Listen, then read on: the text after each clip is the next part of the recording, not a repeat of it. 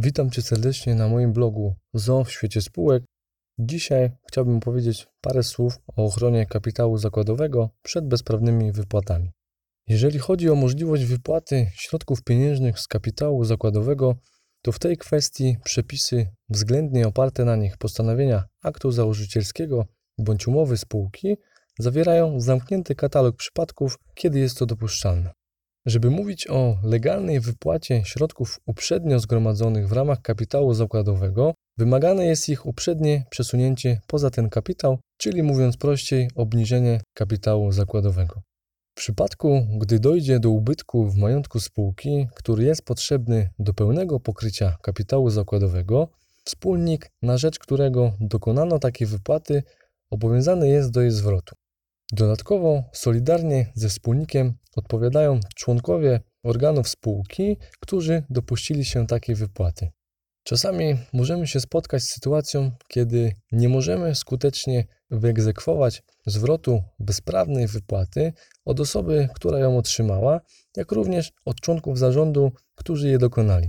W tej sytuacji Kodeks spółek handlowych w artykule sto dziewięćdziesiątym ósmym paragraf drugi przewiduje odpowiedzialność gwarancyjną pozostałych wspólników, którzy odpowiadają w stosunku do swoich udziałów. Kwoty, których nie można ściągnąć od poszczególnych wspólników, rozdziela się między pozostałych wspólników w stosunku do przysługujących im udziałów. W ramach przykładu można tutaj podać sytuację, w której jeden z trzech wspólników za wiedzą i zgodą prezesa jednoosobowego zarządu dopuścił się wypłaty środków z majątku spółki na kwotę trzydzieści tysięcy złotych tytułem zaliczki.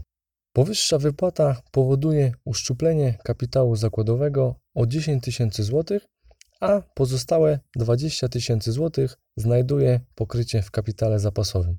Obowiązek zwrotu spółce całości pobranej kwoty obciąża zarówno wspólnika, jak i prezesa zarządu spółki.